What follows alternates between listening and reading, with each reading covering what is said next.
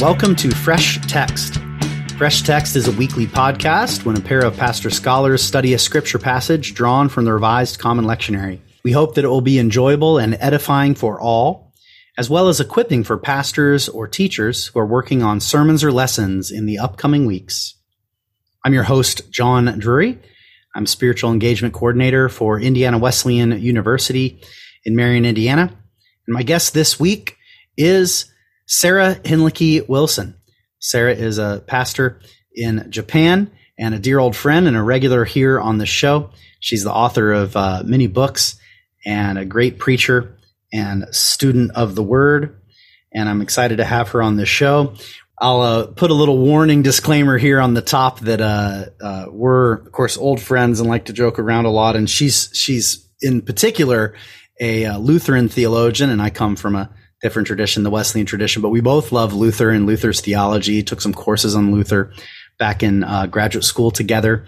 And she herself is a multi-generational progeny uh, from the Lutheran tradition. Her father's a, a, Lutheran theologian. You can check out their podcast, in fact, that they do together. Uh, so it's uh, just really great to have her here talking about James because Luther is sort of famous for referring to James as an epistle of straw. Luther was not a fan of the book of James as a kind of obsessant about Paul as the center of uh, the canon. Uh, so because of that uh, uh stereotype, it's a one-sided one about Lutherans. Uh, it was it was particularly fun to get to laugh together about uh, the proper understanding of James and respecting and appreciating James uh, even from a, for her, a tradition that tends to not be a huge fan. Uh, so it was really fun to talk about James 5 with her, which is our passage this week. It's James 5, verse 13 through 20. James chapter 5, verses 13 through 20. So if you're not a fan of James, uh, hopefully this is a perfect episode for you uh, to hear someone, you know, make a case uh, from a perspective that's maybe not James friendly. And if you're a James lover, hopefully this will be a, a fun twist as we come to the end of uh, our series on James for a, a fun take on this final section of James. Make sure to subscribe if you're not already so you never miss an episode. And while you're listening, if you're enjoying the show, hit the share button on your podcast player app of choice to pass this show on to others so they may benefit as well. And lastly, if you'd like to support the show as well as receive some additional content, Simply go to patreon.com slash fresh text to become one of our patron saints. Thanks for listening enjoy this conversation with Sarah.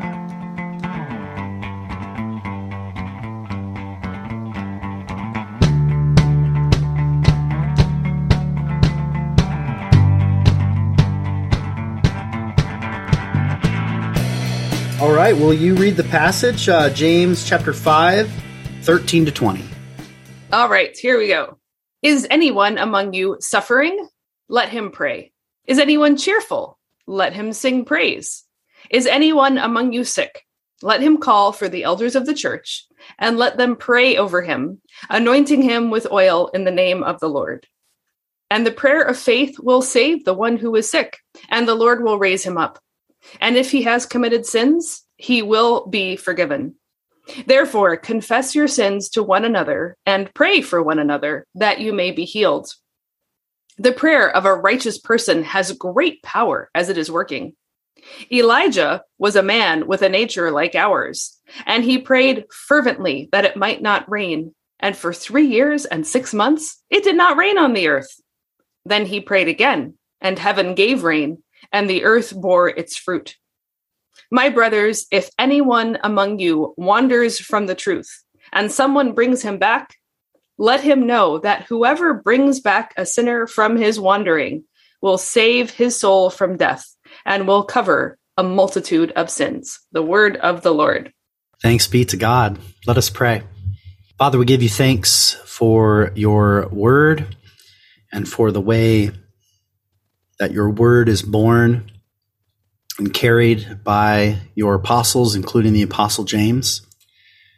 And we ask that today, as we study these final words of the epistle of James, that we would be granted a portion of your spirit according to your will and desire for us this hour. that all those listening in we ourselves might be guided by your Spirit to a fresh hearing of the Word of God. We ask this in the name of the Father, and of the Son, and of the Holy Spirit. Amen. Amen. Yeah, so uh, what are you noticing in this passage today? Was that a fresh, was that your translation? No, that was the ESV. I'll do my, if you want, I can do my quirky, weird translation when we open up the next segment. We'll do that. But, that, um, that was good. Yeah. Yeah, but well, it was the the quirk was at the end of sixteen that captured my. The prayer of a righteous hmm. person is very effective when it is or as it is working. Yeah, that there's lots of fun Greek here. So that is energumene. That, yeah. That's the. It's like, but the word energy is in there. Maybe yes. it's energetic. You know, we could think of it that way. Good prayer is energetic prayer. Yeah, the way this was quoted when I was a child, I don't know if this is King James or NIV, but I heard the phrase, the prayer of a righteous man is powerful and effective. So it was, it was mm. always, I, you know, and there's the way things are quoted as a child that often gets stuck in my head and, and even mess me up when I'm translating because I just kind of like, oh, I know that sentence. And then I don't, have, I don't pause and notice, wait a minute, there's no and there. And they're actually not two adjectives, yeah, you know that's. I mean, this we can get into this, but um, sure, let's start there. That that well, that those two verses, fifteen and sixteen, I think they bear weight that they're not meant to bear in a kind of um, word of faith or prosperity context because right. you can read these passages one way and be like it's a great counteracting force to a passivity in prayer or a very like deistic mechanistic view of god that like well god knows what's best and god's going to do what god's going to do anyway so my prayer makes no difference like that's i think what james is speaking to but it can of course be flipped on its head and be like if you pray the right way way, you'll get exactly what you want because you can manipulate God. That's the deal, you know. And and then when you don't get what you want, you're blamed for well, you obviously don't have as much faith as Elijah did, you know. So it's it's interesting how I was really struck these two verses. That has to be one of the sources for like both the most corrupt doctrine of prayer and the most inspiring and beautiful doctrines of prayer, right in the same place. Yeah, well, maybe that's all the best texts kind of operate that way, right? I mean, that's just kind of right. True, true it's where the action is. It's the uh, it's the third rail. You know, it's it's uh, dangerous, but it's also where all the power is, right? Well, and I mean that's why we know that you need interpreters and theologians and preachers. You you can't just quote out of the Bible because there's so many more questions and conversations that are raised out of these things. It's funny that you mentioned the Elijah context because I feel like that actually helps with a more centered understanding of the claim that prayer of a righteous person works very powerfully as it is working. Just that's, I like that as it is working. Maybe that's intended to avoid the the problematic take, but but it, hmm. the Elijah though the, this prophetic context, it's not that like Elijah had this crazy idea for three years without rain, right? It's it's oh, yeah, yeah. you know in context that would be understood that this is in accordance with God's plan. It was revealed to him, so he's asking God to do something that has been manifest to him as according with God's will. So it's not just the sort of, you know, crackpot scheme that Elijah came up with. right. And God is saying, it, ask me for what I want you to ask me for. Yeah.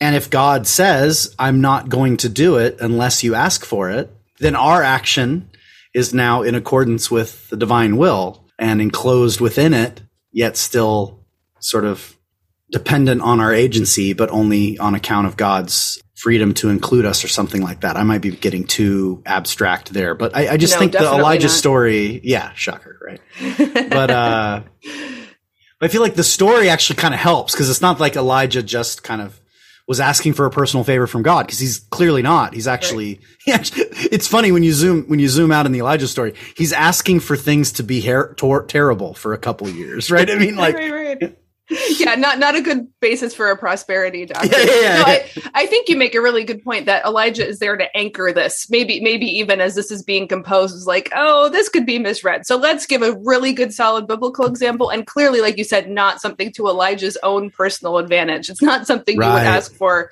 unless God you God told you to. But you know, it, it's also interesting.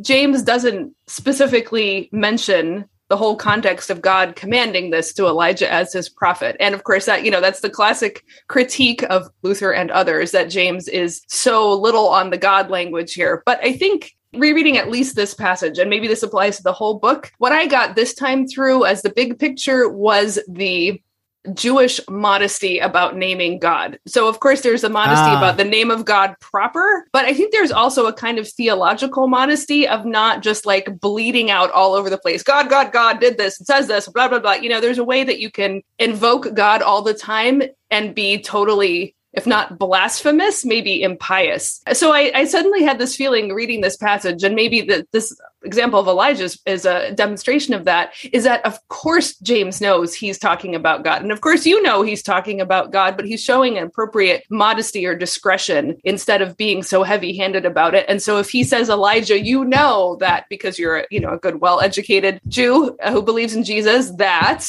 Elijah, of course, was commanded by God and was doing God's will. So it doesn't need to be said. It's it's all within the context already.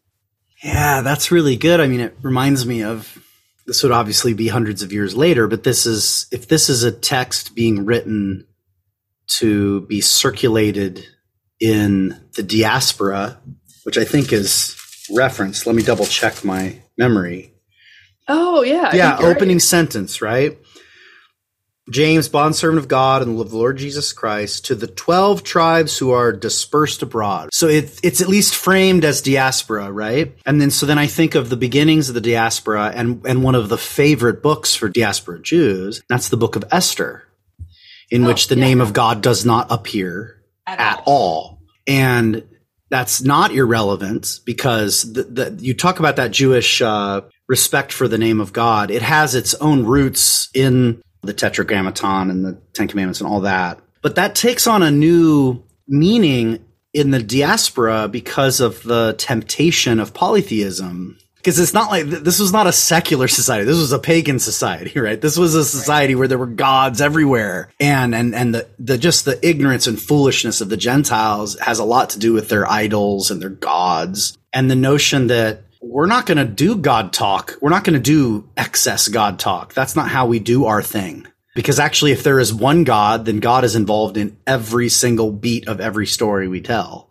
Mm-hmm. So there's actually, I mean, maybe I'm overdoing it, but this is one of my readings of Esther is that to identify certain events as the ones that God did is actually borderline idolatry. That's, I think, one of the insights that emerges in mature Judaism in the diaspora, that can be taken too far into kind of deistic territory, right? So, I mean, there's risks in that thought, but it's a beautiful thought. It's not that God well, did this, but not that. It's that God is the sovereign Lord of everything. Because the moment you say, well, God does these special things, well, then, okay, then there's probably other gods that did the other things, right? That's how a polytheist thinks. There's the God of this and the God of that and the God of this and that and this and that. And it's like, no, there's the one God who's at work in all things so again, I'm getting abstract, shocker, but it, it's I think fits James's mindset that that the God talk is intended to be implicit, and then this language, and maybe I'm changing the subject now, so I'll pause. I, I, have, I have a little I have a little stinger to add to that, but let me pause and see how you respond to that. But well, you know, okay, so this actually sort of reminds me of my childhood in still more or less intact Christendom, where you didn't have to say God, God, God all the time, especially, well, I mean, obviously in the language of worship in church, but like when I first encountered people who were like super articulate, even in their casual conversation about God, it struck me as really kind of weird and off-putting and and maybe over determining, like you were saying, where God is involved by implication there than where God is not. So, like t- to give my uh, my best possible reading on James in this light, then is exactly that: is that the context is so immersively a life of faith, a community of worship, and so forth that you don't have to do it. Like you you so like okay, me since I always try to give a good Japan example when I come on with you, like Thank one of the difficulties of, of learning Japanese is because it's co- what it's called a high context language. So there's so much that is not stated grammatically or semantically because the language evolved with a literally insular culture and a more homogenous culture so that it didn't need to be said Whereas English, I think probably just by the nature of its history, even though it's also an island culture, the Saxon and then Norman invasions, and then as it has, you know, moved out. And then it's modern um, development and a colonial kind of setting. Right. It's a super yeah. low context language. You state every little bit of it grammatically. And I think that's one of the reasons why it functions well as an international language because nothing is implicit. And especially for Americans who have always dealt with so many immigrant groups, like everything has to be stated. You almost can never depend on conventions or etiquette. I think that's why we have a lot of conflict as well. So right, I think because you don't have all these conflict avoiding strategies, right? That right. languages, so, more high context languages, are basically designed to do. Right, yeah. is so you never be, say the thing that's going to get you in trouble. right. So to be generous to James, it could be it is so high context religious language that you don't that. have to go overboard and say jesus jesus jesus like you know i get luther's concern but i'm trying to to follow his eighth commandment dictum of putting the best construction on things so that's that's my that's my plug for James. I'm on the record oh, now. I think that's really great. And, and it connects then with Luther and his Teutonic pagan sensibility and why he's so attracted to Paul because Paul has that background, but he's trying to make things explicit for these dang Gentiles who don't get exactly. what it's like to be a monotheist and a believer in the resurrection of Jesus. He's, he's laying it out, which for us Gentile Christians is really helpful but then all of a sudden it, it, it weirdly becomes empty and something's missing in a kind of fuller kind of life. And that's why James keeps popping up in renewal movements who, and renewal movements, including my own tradition, the Wesleyan tradition, loves James because of this kind of like, okay, this is describing, this is hinting at and painting pictures of a life, a whole life, not just an explicit doctrine that can be laid out, but a life that's lived. And the more you live it. Because, like, if you're actually living this, obviously he's talking about God in verses 13 and following, because it's about prayer. Who are you asking? You're asking the Lord. Now, this is the, the stinger I wanted to add. Well, I'll, I'll drop it in here and we'll take a quick break. But the question I want to ask us is, is who is being referenced by the language of the Lord here? Because there's different ways to take it. So let, let's pause there on that question and take a quick break and come back and explore some more.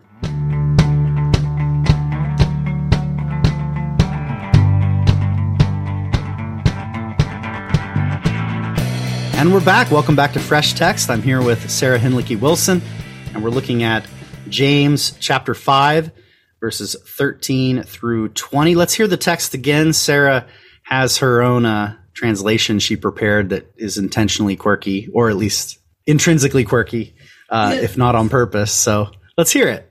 All right. Who among you is suffering? Let him pray. Who is of good cheer? Let him twang.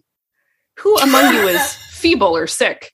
Let him summon the elders slash presbyters of the church, and let them pray upon him, anointing him with oil in the name of the Lord.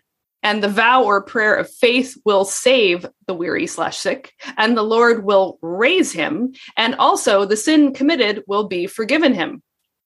Therefore, confess to one another the sins, and pray on behalf of one another, in order that you may be healed. Much avails the petition slash prayer of a righteous man as it is working. Elijah was a man homoi pathetic to us, and he prayed a prayer that it might not rain, and it did not rain upon the earth three years and six months. And again he prayed, and the heaven gave showers, and the earth sprouted its fruit. My brothers, if someone among you should be deceived from the truth, and someone turns him back, let him know that the turner back of the sinner from his path of deception will save his soul from death and cover a multitude of sins. The word of the Lord. That was awesome. Thanks be to God.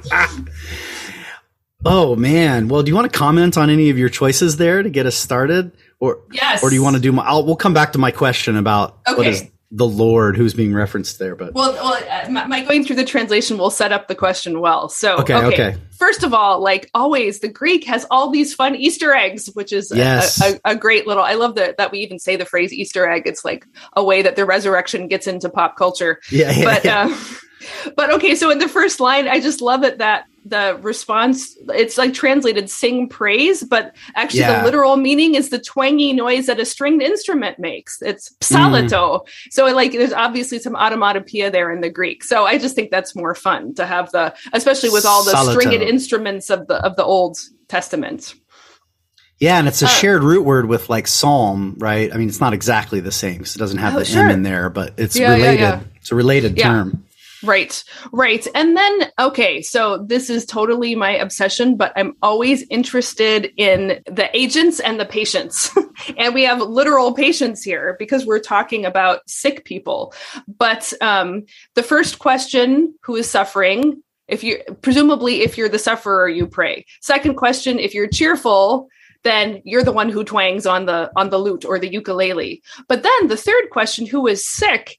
Then suddenly the agency is robbed from you. You at least for your own prayers you summon the elders and then let them pray upon him. It's like my favorite mark 2 where jesus says when or it says when jesus saw their faith he said to the man your sins are forgiven.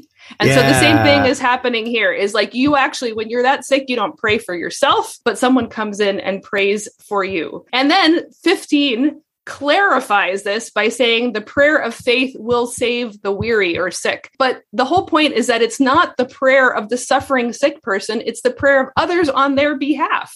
And like it is actually that language of salvation, the save slash heal verb that Luke uses in double meaning all the time in his stories. And then the Lord will raise him. That's the resurrection verb. Yeah, it's the exact word. It's not like faintly Yeah. related. It's like No, these no, are it is the verb terms. of Yeah. choice for resurrection. And the sin committed will be forgiven him. So, like again, like in Mark 2, there's a connection made between physical healing and the forgiveness of sins, and not in the sense that you're sick because you sinned, but that they're parallel healing processes for body and soul.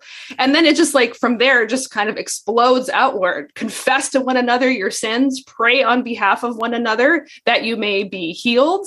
And then it goes back to the Elijah thing that we talked about. And then, okay, in 19 and 20, I think this is so important. Like the ESV says, if anyone wanders from the truth, but the verb in 19 is a passive verb. If someone among you should be deceived from the truth.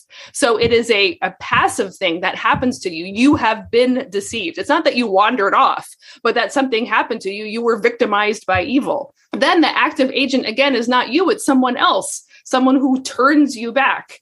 And then the kind of the punchline of not just this passage, but the whole book is that the turner back of the sinner. So the person who goes out and grabs you, like the good shepherd going after the hundredth sheep, and brings you back from the path of your deception. And then this is insane, will save his soul from death and cover a multitude of sins. So this extraordinary capacity of the the community of faith to enact all these things within Jesus the Lord's saving work. It's just fantastic, but I think it really matters to be clear on who the agents and who the patients are in this whole passage. Yeah. Oh my gosh, that's so good. Yeah, those loaded words, uh, sozo and egeiro, to save, to raise, to turn back. And that, yeah, then that same verb gets used, right? So the Lord, I mean, it's the Lord who raises them up back in verse 15, but it's the prayer of faith that saves, right? And then again in verse 20, right? It's the turner back, you know, saves their soul.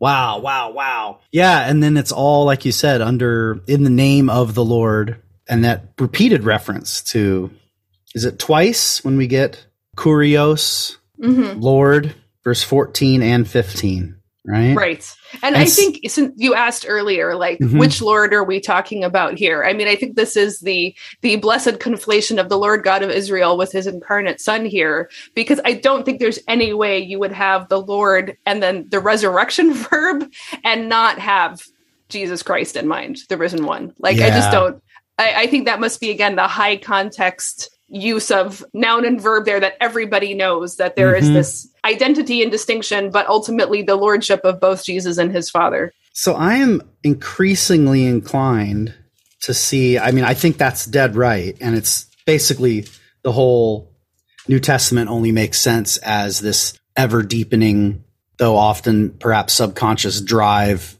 to conflate right? The uh, to to play on that uh, connection and distinction, but more as, like you say, just kind of a conflation, a sort of the Lord. You know what we're talking about when we say the Lord. Uh, what do you mean? Are you talking about the, the risen Messiah, or are you talking about the one who raises the Messiah? Yeah, yeah, yeah. That, Yeah, yeah, yeah, right, yeah, exactly. and the Spirit. exactly. Well, yeah. But I do wonder back to, I, I wasn't going to camp on that, but when you said early this shyness around the divine name does make me wonder if actually James is perhaps closer to Paul, because of course in Paul's language, kurios almost exclusively has its primary reference to Jesus, right? Um, he, he, he, again, he's playing with that conflation, but of course he's probably some of our earliest literature. So he tends to keep the distinction more alive. It tends to be God and Father of our Lord Jesus Christ. He tends to Right, have right, that. right. And, and then when there's places where he isn't specifying, the language tends to make the most sense.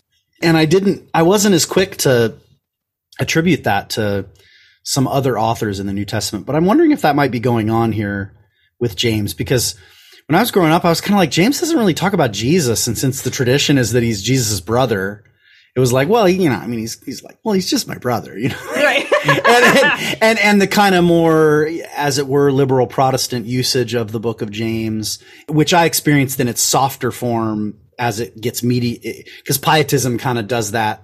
There's like there's like the soft form of that that like does still believe in the deity of Jesus and his resurrection and healing and all that stuff, but like wants to regularly say, but Jesus was a man and lived like us, and we can live like him too, right? Because the emphasis is on the holy life, so that Right, that's right. there. I, I wouldn't say we're so there's a kind of soft uh, form of that kind of and and the love of the book of james can get correlated with that right and so Mm-hmm. it's easy for me to think of this as generic god talk you know Right. god slash the lord but the more time i've been spending in james especially even this year i've been like i wonder if, if i read every single lord as having a first reference to the risen jesus do they work and they all do like they all do Mm. I mean, even like the draw near to the Lord, he'll draw near to you. Where's that? Actually works better because it makes there's a it's back that's back earlier in uh I, I I shouldn't push it right now. I'm I'm pushing an agenda here, but uh no, that one's God. My bad. Draw near to God, and He will draw near to you. That's chapter four, verse eight. well, I Um, mean, if we put ourselves back, all right. oh, so there it is. It's the the parousia of the Lord. That's what it is. That's five Ah. eight. oh yeah, definitely. I mean, that's explicit, right? Yeah, is coming right. near, right? So he's got some explicit like uses of kurios. Um, whereas that's what I was trying to say is the contrast of that then with chapter four, verse eight. They were both verses eight. That's why I messed up in my little commentary here. Um, cause there it's draw near to God and he will draw near to you. And that was in kind of the context of prayer. Right. And so right.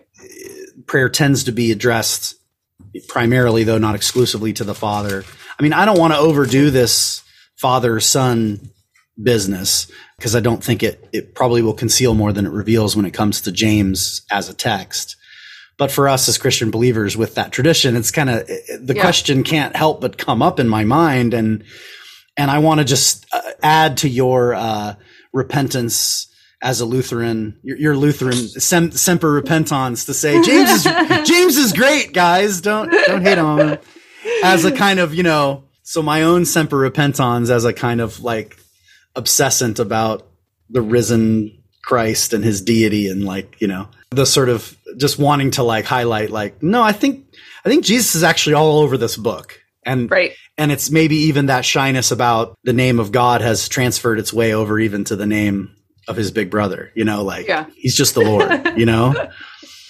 Well, don't you know, the, the the Trinitarian dogmas still get such a bad rap, which they shouldn't. I mean, this is why they were developed because there are Yeah. all these patterns. And like, how does an early Jew who believes in Jesus like parse this out? Like, you know, somehow your life has been transformed by the fact that somehow Jesus Christ is the living Lord, though he's Mm-hmm. somehow not identical to the Lord Right. God of Israel, and yet he is somehow like you, you don't have the the conceptual language for that. You have the profound experience, you have the liturgical language, the prayer language, the stories that circulate. So you know. It, given how extraordinarily careful the early Jewish believers at this time would have continued to be about their monotheism, about not falling into polytheism, mm-hmm. not turning Jesus into an Apollo or whatever. I mean, I think the reticence there is entirely plausible, but it doesn't mean that we say, well, they had no idea whatsoever that Jesus was blah blah blah. You know, that's that that's a Harnackianism coming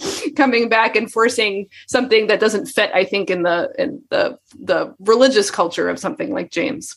Yeah, no, I think that's spot on. I think that's really good. That helps me hear you kind of talk that talk that through, and it seems to resonate with your uh, reading of the text. So I'd like to come back to what you emphasized, unless you want to go elsewhere. But I'll ask it this way because I've noticed you, this deep emphasis, and I think it's totally accurate, and it's highlighted better by your translation with its agents and patients. But uh, when we emailed about doing this text, you said that by this, you know, lo- you know, this wonderful grace of God, this is your favorite passage in James. So say a little more about why that's the case. My hunch is it's connected to some of what you were already saying, but maybe not. I don't know.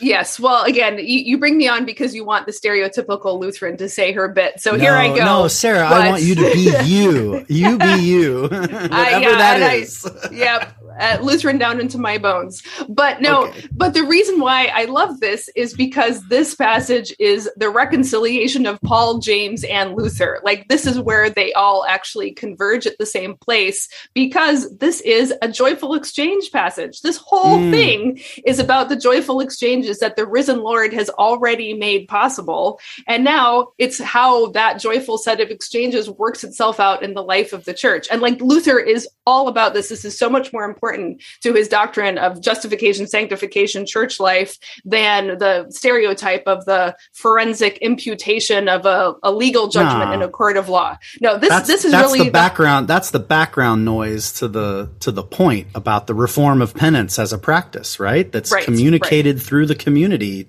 to one another. Right.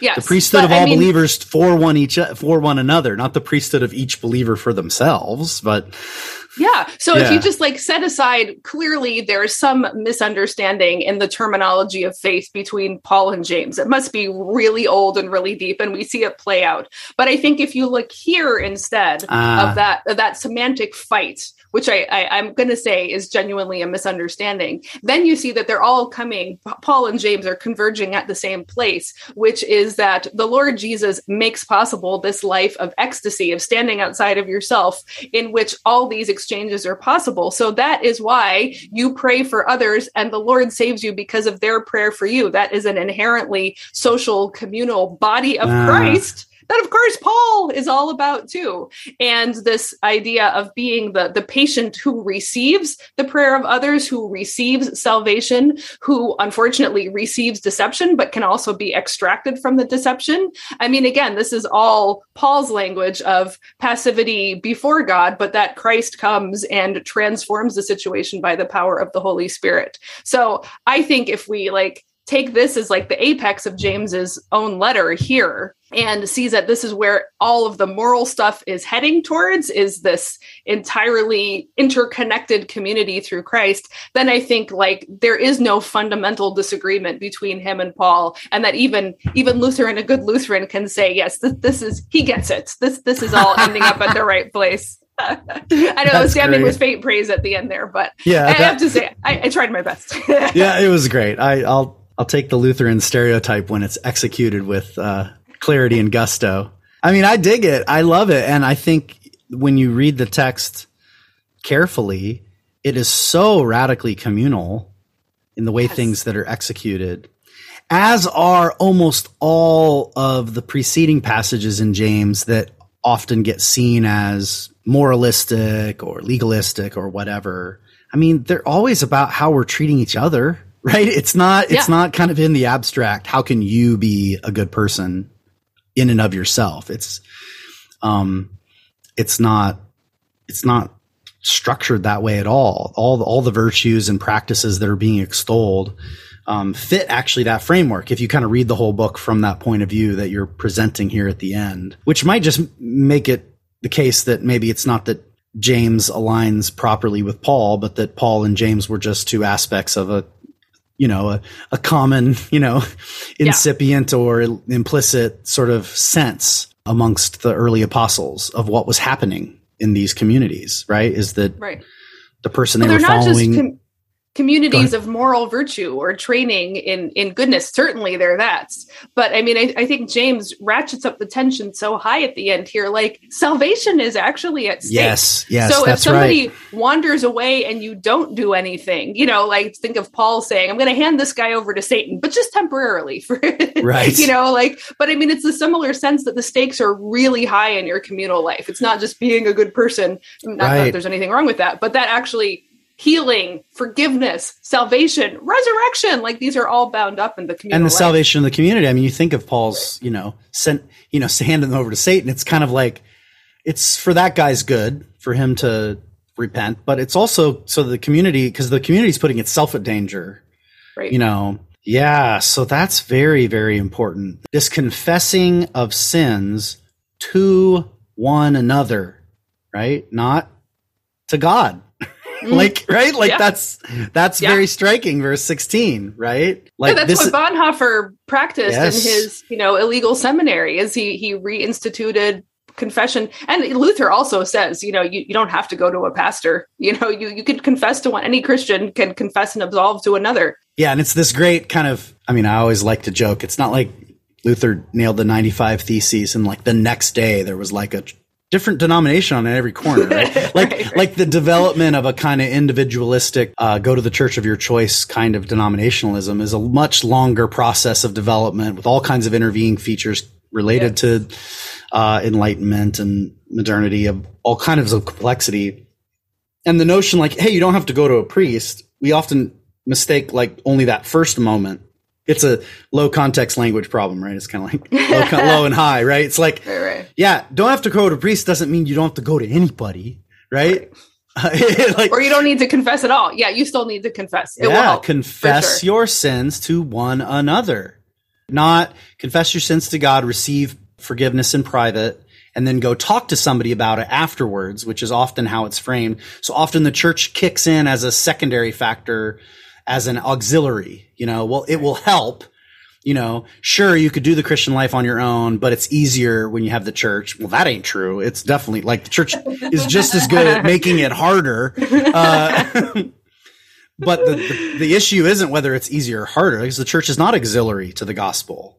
It's, you know, it's, it's integral, right? It's part of the very experience of resurrection and salvation. I think. Am, am I now? If I'm putting words in your mouth or concepts in James's mouth that are taking us astray, then go ahead and, you know, push back. But No, no, I, I agree that the church is, is part of what you get with the gospel. I mean, you know, sometimes it is a bit of a dead mouse gift, but but I mean, like if if sin wasn't really a problem, then the whole salvation story wouldn't happen. So, like, I, I think an ecclesiology that says, you know, of course congregations are full of sinners. What else would they be? it's just part of part of growing up in the reality, you know, or growing, grow, like maturing in your your expectations, not having the naive idealistic expectations of uh, youth or recent convert sort of thing, but saying no. The the whole point we're here is because we all kind of suck and we need each other, and that's why we need other people to pray for us because we're not very good at doing it rightly for ourselves. You know, doesn't James say earlier, "Why don't you get what you want? Because you don't ask for it." Yeah, like- yeah, yeah. Well, that's great. Let's take a quick break and come back and explore some sermon starters. All right.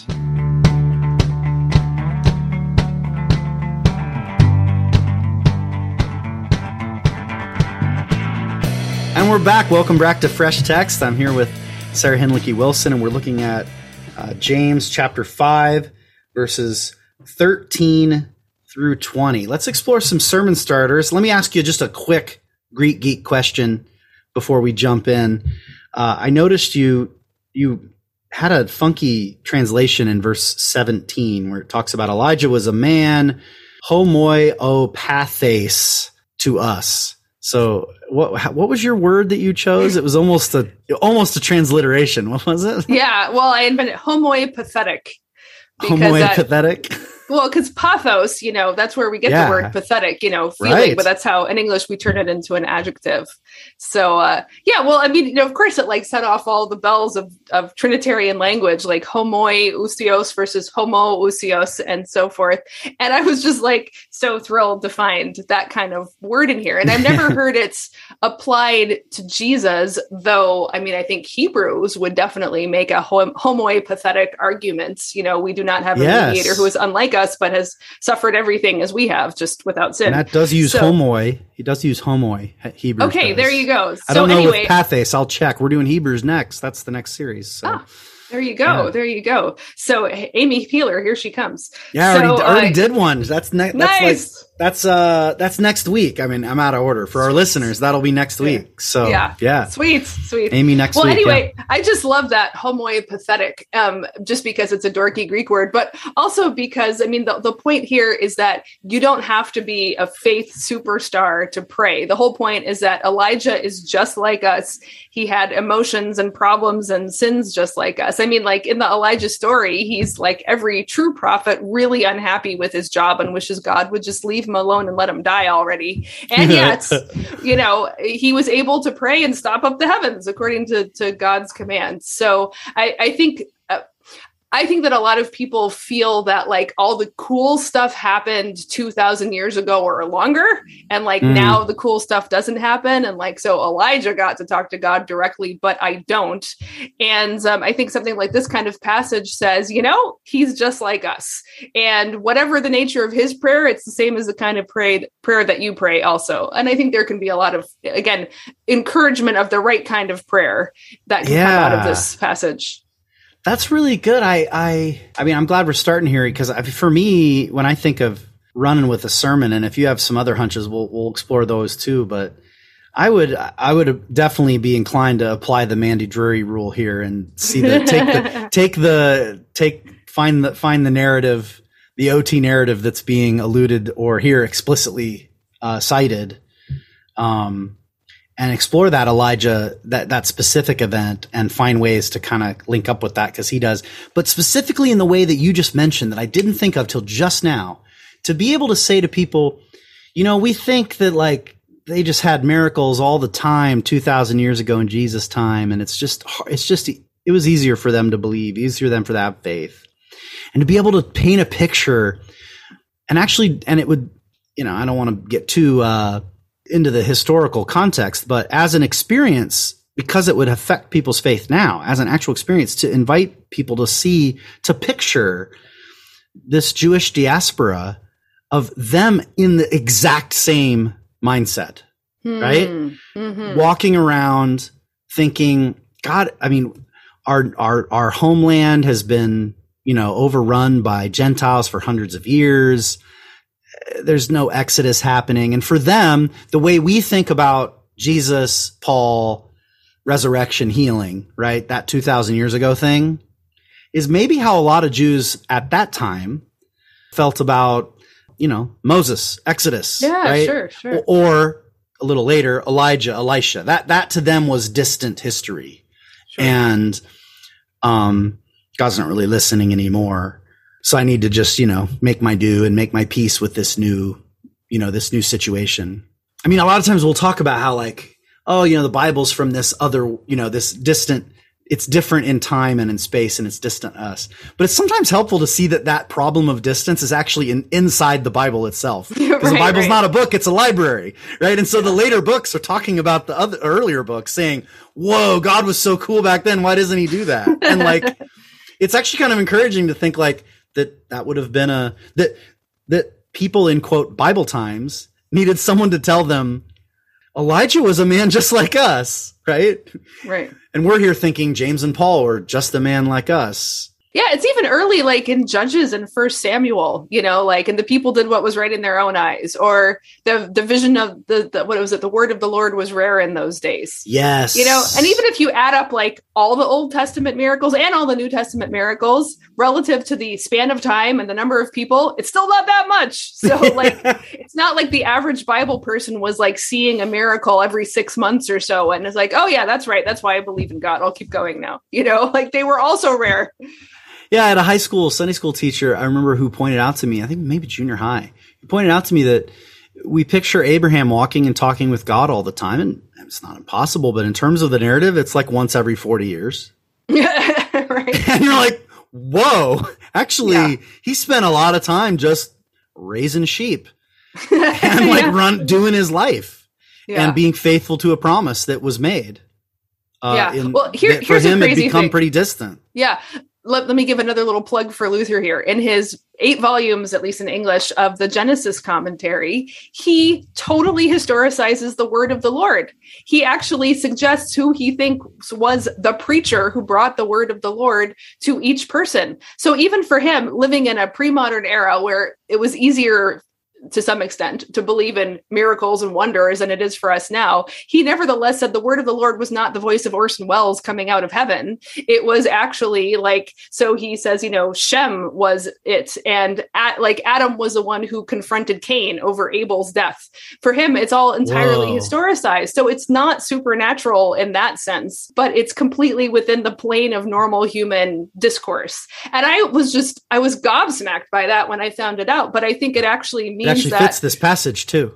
it Right? fits and This it is how fits- God. This is how God speaks to us. Is and then if you each other. actually talk to people about what made the difference in their lives like i think most people have encountered something that they believe was a, a miracle in their own lives or someone close to them and i think most people can tell you well when this as you said like junior high teacher or pastor or friend or grandmother or whatever said this to me it like put everything in a new light and i Mhm. turned around and saw things completely differently like why is that not the word of the lord coming and doing the metanoia on you. I, I mean, I think that is actually for real how it happens. Yeah. And of course, in biblical narrative, it's going to take on a certain narrative color to it, but it doesn't mean that it's an, an alien phenomenon. Yeah, and and the word of the Lord that became flesh. Well, guess what? He became flesh, right? So even Right. like the God when even when God speaks for himself, he still speaks uh Like to- a dude. Yeah, under his opposite uh Right. to, to as a so listeners, you must pardon uh, Sarah and I making all our little our, all our little Luther jokes. We uh uh, I have this, you know, special place in my heart for Luther and Lutheran theo- theologians. And Sarah and I, we took a Luther seminar all those years ago with That's right. We did. We did. with Hendrix. Yeah. Yeah. Um, yeah. So where would you maybe want to go with this? Like I said, I might that might be one tack. I think there could be other entry points. What? How might you run with this text if you were preaching it? Yeah, so I I could not find the manuscript, but I know that when I was doing my field work at Abiding Presence in in uh, Ewing, New Jersey, that we we must have done a series on James. Maybe it was in the lectionary. I don't know, but I actually had this text, and somehow I set it up with a call and response, which you know like never happens in Lutheran churches. but so like after reading this, I was like who all right so if someone's suffering what should they do? And like i actually got them to respond they should pray. And i was like okay and if you're cheerful what should you do? And they said you should pray or sing praise or whatever. And it's like okay and if you're sick what should you do? And they went you should pray. And i was like no wrong. You should not pray. You should get someone else to pray for you. And it was Huh. just like wasn't it one of the the it, it worked really well. That was a very compliant congregation. But i think that was really nice because it like got them into the spirit of here's what you do. And then like because of they just chimed in the, the answer of an agency answer to be able to contrast it with a patiency answer and say no actually here's where the joyful exchanges start. And then from there kind of went through the rest of the passage and all the ways that you you are doing for others and others are doing for you and it's this networked reality rather than i just pray privately for myself so i think i mean that that was just the way the rhetorical um, strategy i took there but i think some way of bringing out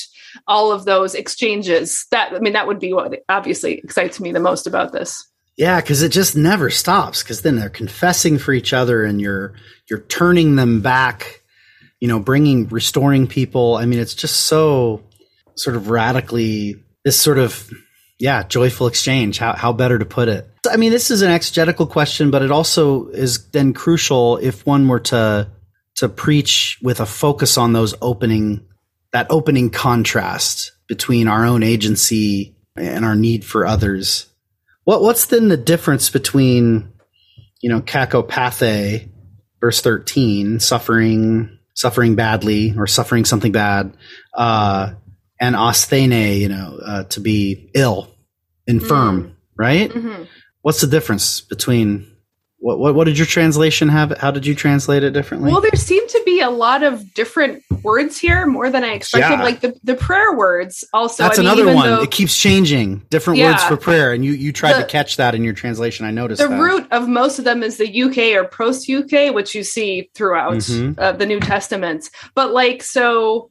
All right, so not feeble, in sixteen, right? Deesis, yes, right? Right, yeah. right. More like some, a petition or a vow, the vow of the faithful, and in um, verse 15 yeah and so like feeble sick that's what i have in 14 what that what is that's uh asthenai right yeah and yeah. then let's see the weary sick that's what i have in 15 what that's come come nonta come mm-hmm. nonta and then i think there was one other maybe not yeah I, I, don't know specifically what, what james would have had of mine from the difference of suffering though it, it does seem to be that the sickness is something more dire, like maybe between yeah. sickness and sickness unto death, to quote Kierkegaard. Uh, maybe it's something more like that where, you know, and, and, I think maybe this would really speak to a culture that is just seeing such a horrible increase in the suicide rate and depression yeah. and anxiety to say, like, well, what happens when you're beyond praying for yourself yes. or intervening yes. on your own behalf? Like with your last gasp, get someone else to come in and help you rather than trying to do it all yourself. And maybe for like super individualistic, boosterish Americans saying like, I just can't do this. I need someone else is to really be praying hard. for me. Yeah. Cause then you don't have to add the guilt of like having insufficient faith, which of course is a real problem for religious people, but say, all right, I'm at the point, I'm at this, this weariness unto death. Somebody else come and pray for me because I just can't do it. So maybe that's what it means to have faith is to ask for help, right? Yeah. First step in the 12 steps, right? Is yeah. saying I'm powerless right. and I need help. Yeah. Yeah. Right? Well, and like, why else do you need Jesus? but you can't right. save yourself. You need, you need someone else to save you. And of course, the beautiful thing is your own agency is getting restored through that process, right? Right. Because hopefully then you'll go and pray for someone else who is sick, or you Bingo. will see someone who's deceived and turn them back. Yeah. Yeah, because Free people, free people, right? Yeah, pay it forward. Yeah, so okay, I don't want to ruin your your fun call and response, but you know, it's years ago. So you, there's a possibility that I'm not pushing this hard. It's just a possibility that there's a kind of playful parallelism going on here. Cause I just don't think these words are different enough. Hmm. This might just be good style. I, I, remember this is definitely really important in Hebrew style, and you definitely see a Hebrew mind at work here, even though it's in Greek. True. True. There, this might be a kind of Greek Yiddish, right? That's kind of has a. and I wonder if this opening, because he keeps changing the words for suffering, one wonders if it's really all kind of one thing. And right, he's kind of right. like, yeah, you should pray. And then as he kind of goes along, he's like, yeah, but you're not going to, it's not going to work by yourself. You know, it's the same yeah. point. I, I want to get to right. your same, I'm getting the same yeah. there, but kind of yeah, yeah, going in a slightly different door is to say that that that first one's just kind of getting the conversation up and running. Or another way to take it, which would be a little different, is to say, um, because if suffering and infirmity here are rough synonyms, because I think they might be, you could kind of validate to say, of course you're being invited to pray. And what does that look like? Being invited to pray always, always means calling others to pray for you. It's never only by yourself. But I don't know. I could just be a individualistic American here, just trying to save my agency in the last gasp. So you know, don't take it too seriously. that, well, no, I'm not against agency uh, as a, an ending place or a, or a goal, but as, it's more the starting place. But I guess you know, it just strikes me now we haven't given any attention to those who are of good cheer. Like you know, it's okay to be happy too. You don't have to be a miserable Christian at all times. I'm glad you brought that up because there's it can be very easy to kind of, especially this year, I have gone to some services where they'll say things that I completely agree with. Like, it's okay to lament, you know, it's okay to grieve, you know, and I'm like, mm-hmm. hey, thanks. But sometimes I'll hear it like four or five Sundays in a row, and I'm like, dude, got the message. I'm also looking right, right. for uh, for some cheer up, and and of course I don't want to overcompensate that but yeah, I mean, in many ways, that just that opening balance uh, of the two together is pretty powerful. Um, I, am glad and, you and mentioned actually, that. And actually you will be raised up and the prayer of the righteous will work and the earth will sprout fruit so you know like we we've totally zeroed in on all like the the, the tragic and extreme dimensions but actually this is weaves in all of the like the joyful and hopeful emotions too so there's there's reason to keep like the drought will end the flowers Mm. will come back and uh, it doesn't go on forever that's probably useful you know another thing we haven't talked about at all is of course anointing with oil which is Whoops. Hugely yeah. like metaphorically as well as literally important in many christian traditions as well as jewish ones so uh, yeah, what sorry. do you think How about did we that forget John? that one? you come from an anointing tradition oh, don't you the time's up. Just kidding. yeah, sure, we do that sort of thing. Yeah, we sure do. Yeah, I mean, you know, there, it's it's hard to find a pulpit in kind of an old fashioned Wesleyan church that wouldn't have a little oil bottle sitting inside Right. it. Uh, right and so that but that, is that, that is for often services or for like healing of the sick specifically often for healing, but also then for moments of commissioning. Oil will Right, often be right. used. It just happened today. I was there was a like a little commissioning service for the faculty for the year, and they did Hmm. they anointed with oil. It's a Nice. so we do that kind of double usage. And well, here let me comment on that. That's a good ending because I think the connection between anointing the oil of anointing as healing that seems to be in the foreground at least at first glance here and the the connection of anointing with kind of empowerment for an office in other portions of the canon. I mean, on your reading, which I, I think is the, the correct reading of this text, those are those two. The the, the gap between those two uh, starts to really close, right? Mm, mm. Because it sounds like what it means for you to be healed is not "Yay, now my life's better." See ya, right? It's right. It's to it's in order this restoration of your own agency to be a mediator of salvation in the lives of others, right? That's like right yeah right. So yeah so anointing as healing and anointing as vocation are kind of two sides of the same coin, maybe. I've got a super cool connection to Leviticus for you because somebody who has been healed of leprosy, which of course is not really leprosy, but you know, the skin condition that Yeah, they yeah, call right. leprosy, gets the exact same anointing as a priest, as a Levitical priest. Brilliant. So it's like coming back from the brink of death in because uh, in Levitical thinking, it's the the problem with the skin disease is that it is actually dissolving the border between your body and the rest of the world, and that means death. Like that's why if you right. get That's cut what a open, corpse like, does. Right. yeah, exactly it it's disintegrates so so to be healed of that brush with death is to be in a sense ordained the same way a levitical priest is so then you know and you Who also who like manage that border? That's like their job. Is right, exactly you think of like in, in luke the story of the of the 10 lepers who are healed and only one Yes. comes back you know but go and show the priest say you know show them what the lord has done for you there is supposed to be a connection between being healed and then becoming a proclaimer of the lord's salvation so i think that fits beautifully with the the wesleyan practice you describe we should do Yeah. that too Yeah, and the and the remembrance that healing is for your vocation is also very helpful when one's been praying for healing, right? To, to recognize what am I asking? I'm asking that my body may be restored, that I may be, you know, a faithful and fruitful witness to the gospel, right? right And yeah. so to recognize that if there's a way for me to, it's just like back to Paul with the the, the flesh, the thorn in the flesh, right? Mm, um, mhm, mhm.